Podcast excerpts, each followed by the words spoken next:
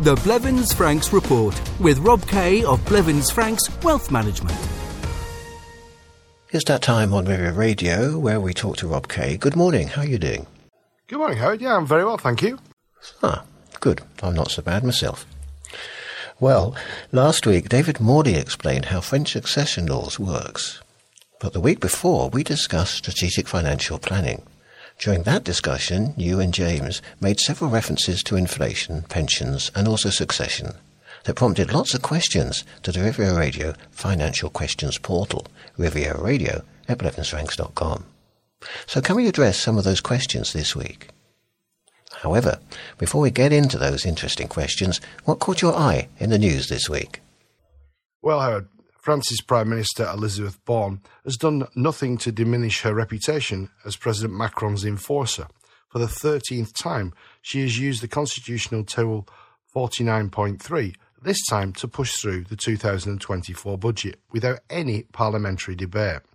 Ms. Borne justified her decision by saying no opposition group is prepared to vote for the bill, and the country needs it while it would create 16 billion euros of savings, it will also enable the government to accelerate its green transition. The budget has been widely described as an austerity budget. The government rejected those accusations by highlighting the fact that they rejected calls from the right to cut 6 billion euros from the unemployment benefits. Finance Minister Bruno Le Maire described the budget as green because it will allow the government to invest another 7 billion euros in accelerating the ecological transition. The main recipient will be the MaPrimeRénov', the scheme that provides grants to property owners to carry out energy related renovations. The government's goal is to carry out 200,000 major energy renovations in 2024. Now, um, people may have uh, spotted this uh, this uh, this survey and this article, but a recent survey has revealed uh, that France has now got more millionaires than any nation except the United States and China. The annual Global Wealth Report found that the French are on average richer than the British. The number of millionaires in France remained stable last year at 2.82 million, which means 4.7% of the world's millionaires now live here in France. In contrast, the UK saw its millionaire cohort fall from 3 million to 2.5 million. The US is still way out in front with 38% of the world's millionaires, and China is next with 10.5%. While on the subject of millionaires, Howard, I've been following the, the, the allegations of tax evasion by the French actress Isabelle Adjani.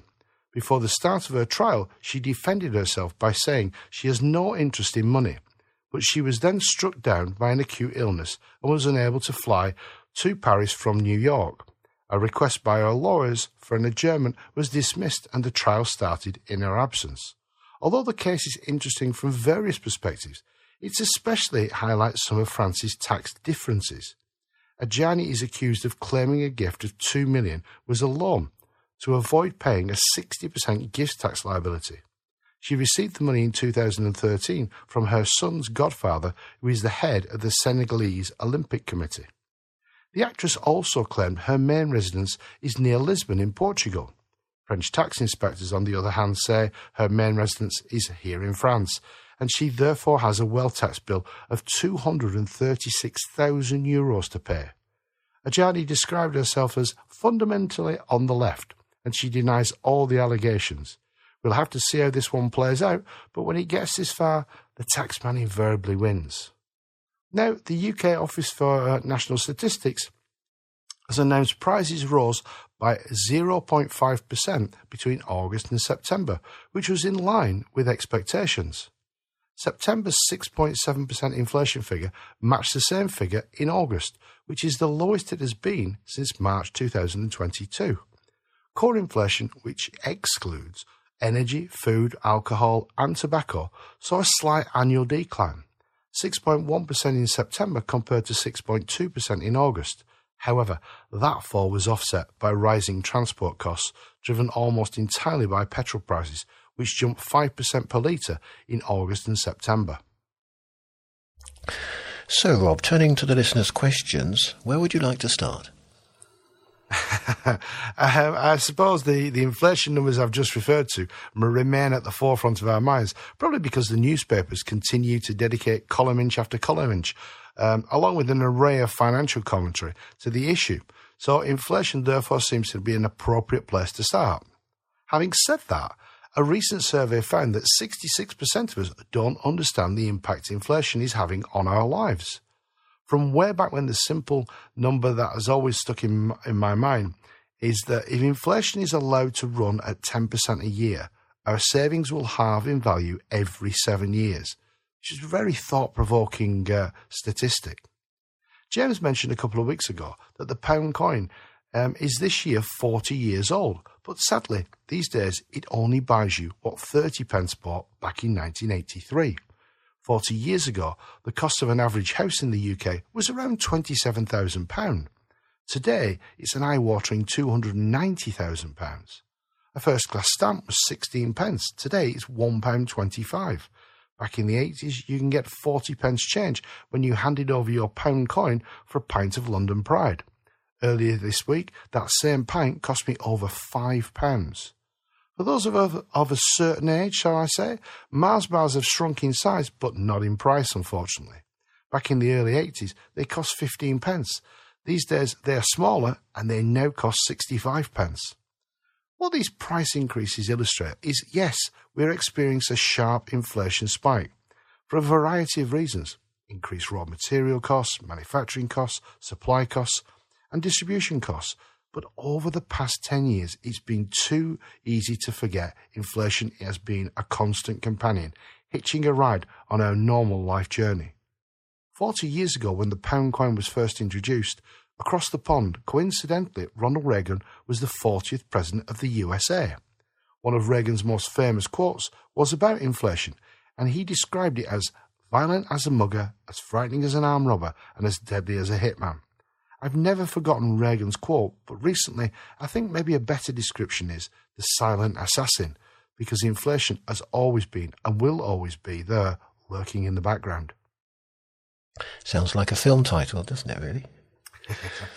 so, one of the listeners asked, why does inflation affect investments? Um, since the financial crisis of the late noughties, central banks around the world have controlled the economic landscape by, by keeping a firm grip on interest rates and using quantitative easing. Governments have been able to bake the cake as they wanted it by using all the tools at their disposal, which has given them complete control. Now, the COVID pandemic completely upset the economic apple cart. Governments and therefore central banks were forced into providing massive economic support packages. It was impossible to inject that desperately needed funding at the levels that were required while at the same time maintain a firm grip on the purse strings. As prices continued to overheat, central banks fought back by increasing interest rates while reining in quantitative easing. As we've seen, that spooked not only the stock markets around the world, but also the bond markets. Last year, for only the fifth time in the past 100 years, the bond markets and the stock markets ended the year both in negative territory. Now, for the majority of the past two decades, returns from equities and bonds have been what is known as negatively correlated, which very simply means when one goes up, the other goes down. This has been a key strategy for most multi asset investment propositions because investment managers have been able to balance those two asset classes to reduce portfolio risk and therefore limit losses in times of market distress. Well, another listener asked rather succinctly, should we be concerned? yeah. Um, well, we need to be careful with that word concerned, Howard. If we think too deeply about all the things that could go wrong before we do anything, we can very easily talk ourselves into doing nothing, which would then be counterintuitive.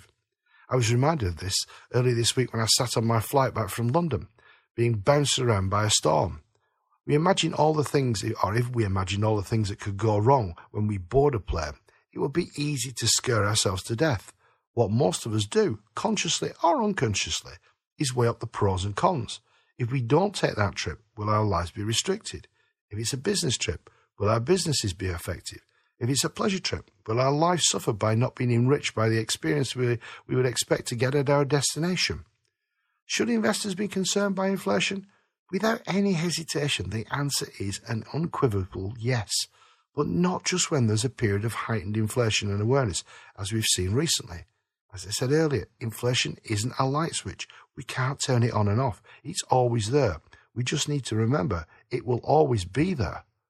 I seem to be quoting lots of people this morning, Howard, but Warren Buffett recently said when people have money in their pockets, they will pay higher, pri- higher prices, which fuels inflation. We need to ensure our finances are arranged to withstand inflation increases by investing in inflation sensitive investments, which will give us a hedge against inflation. Well, along the same lines, a retired listener said she was especially concerned by inflation. What can she do? Uh, the, the truth is, Howard, inflation hurts all of us. But but if you're retired, you you can potentially suffer maybe disproportionately because you can't ask for a salary increase to compensate for your for your loss of purchasing power. That said, UK state pensions still benefit from the triple lock. But unless you have a generous index linked company pension to combat inflation, you will probably have to draw down more from your private pensions or your savings. You could buy a guaranteed income with a lump sum. This is known as an annuity in the UK or a rente viager in France. However, inflation-proof annuities, they don't come cheap. £100,000 uh, is currently buying a 65-year-old man an annual annuity of just £6,800. But if you want that annuity to be in, uh, inflation linked, the starting amount reduces down to just £4,300. And we shouldn't forget, most annuities die when we do. So just to get our money back, a 65 year old man has to live until he's at very least 80 years of age. Potentially, we might do better if we use income drawdown arrangements. This means leaving our savings and pensions fully invested, but drawing income from them to fund our expense requirements. With this type of arrangement, our money needs to be managed carefully. We need to be mindful where, when, and what we draw down, and wherever possible, avoid unnecessary eroding of our capital. There is no exact science to a drawdown strategy, but a, but a drawdown of around 4% is usually sustainable if our investment portfolio isn't too cautious, because we won't need to touch some of that capital for maybe decades, certainly at least years. The right investment allocation has to match our attitude to risk, but I would say most drawdown arrangements need to have at least 60% allocation to equities because that's the asset class which is best equipped to, to beat inflation. We should also never underestimate the power of compounding. If our investment growth is allowed to compound, we will have created an opportunity to generate increasing levels of future drawdown receipts and therefore created our very own indexation system for our income. Do you think our governments will be successful in bringing down inflation? Good question, Howard. Um, I honestly believe, with all the measures governments and central banks have deployed, we can probably say that inflation rates have peaked. Do I think they'll get back down to the 2% target anytime soon? Well, I'm less confident about that in the short term. Supply is speeding up and catching up with demand. The market's anticipation of energy prices is certainly subsiding, and of course, the base effect is dropping out of the price comparison, which is also used to measure inflation. The pandemic was unprecedented in modern times, so the recovery so far has been, shall we say, different. It has taken longer than expected to repair the supply chain disruptions, and energy prices have stayed higher for longer because there's a greater focus on the need to transition to green energy. Because of the stickiness, for want of a better way of describing, of inflation, employees and unions are still demanding enhanced pay rises to obviously compensate for, for higher living costs. This is all very logical, but, but if these heightened wage demands can't be reined in, businesses will therefore have to recoup their increased costs by increasing their prices, and the inf- inflation cycle could easily hit the slippery slope. Economists call this the second round effect. The European Central Bank is sounding, I have to say, less confident that it will be able to wrestle inflation down before the end of the year monetary policy always has a delayed impact. It can't prevent short, short-lived price spikes, higher borrowing costs, especially at a time when en- higher energy and fuel bills are squeezing income and company profits, creates added challenges for a quick recovery. The ECB's mission is to keep prices stable, which means they're still aiming at an inflation target of, as we keep saying, 2% in what they now describe as the medium to longer term. Stable prices benefit everyone by ensuring the economy grows, jobs are safe, and you feel confident the money in your pocket will be worth roughly the same tomorrow as it is today. What about the longer term? What damage is inflation doing to our savings and income? Well, in a recent broadcast, Howard, I referred to the fact that the number of 85 year olds is projected to double over the next 20 years, which is definitely good news for those of us in our 50s and 60s. But what impact will that and inflation have on our finances?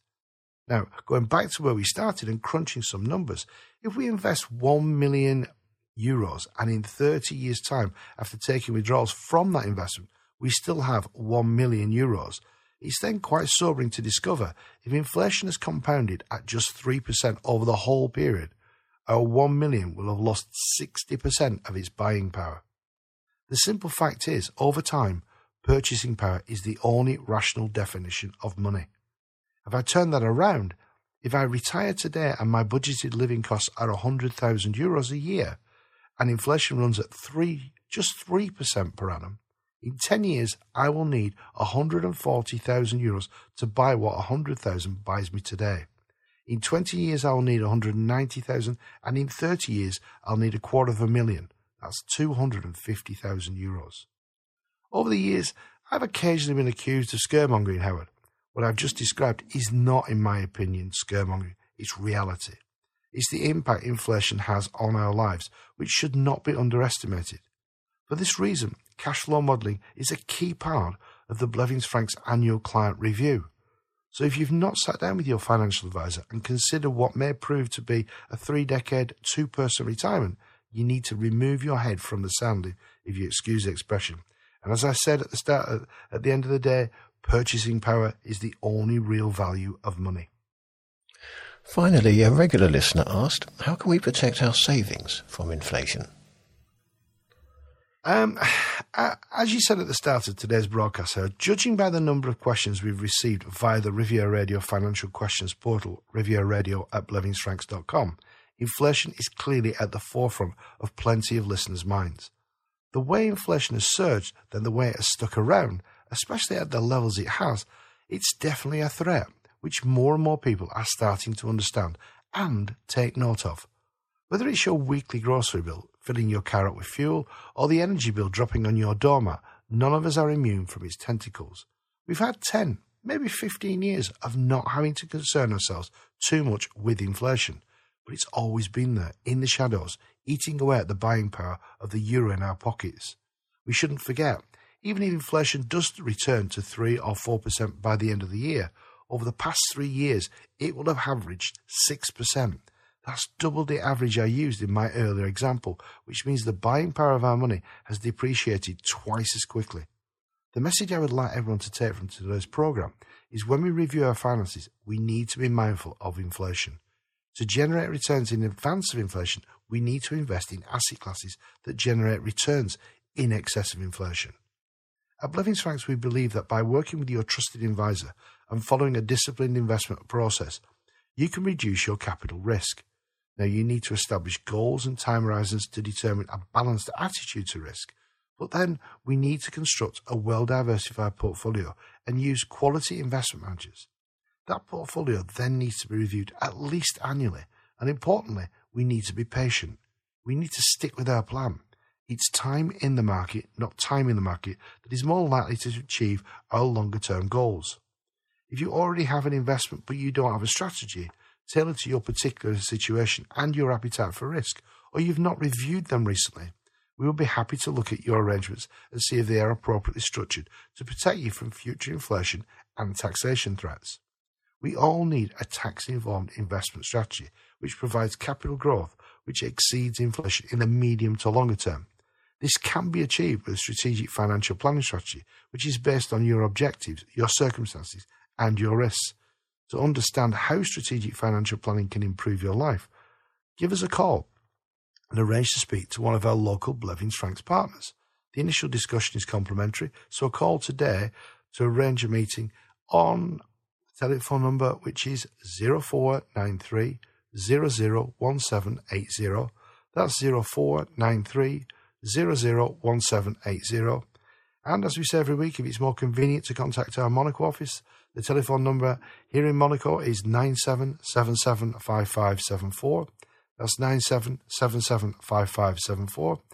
And if you'd just like to know more about Blevins Franks, or it's easier to go to contact us via the uh, via the internet, visit our website, which is www.blevinsfranks.com. And finally, if you have a question or you want to suggest a subject for a future broadcast, send us an email to rivieradio at blevinsfranks.com. Yes, listener participation is always healthy, I think. Many Absolutely, th- yes. And it's funded lots of questions. Yes, well done you. Many thanks. Thank you. We'll talk again next Sunday. Cheers. Thank you. Look forward to it, Howard. Bye. The Blevins Franks Report. If you would like more information on any of the topics discussed in this programme, contact your local Blevins Franks office on 0493 001780 or riviera at blevinsfranks.com. Is your inheritance planning up to date for France? Have you taken steps to protect your family? Cross border estate planning is more complex than many people realize. You need to plan for many different elements, including taxes and forced heirship. Blevins Franks has 45 years' experience helping British expatriates achieve their wishes for their heirs, with personalised recommendations for each family. Contact Blevins Franks today on 04 or at blevinsfranks.com.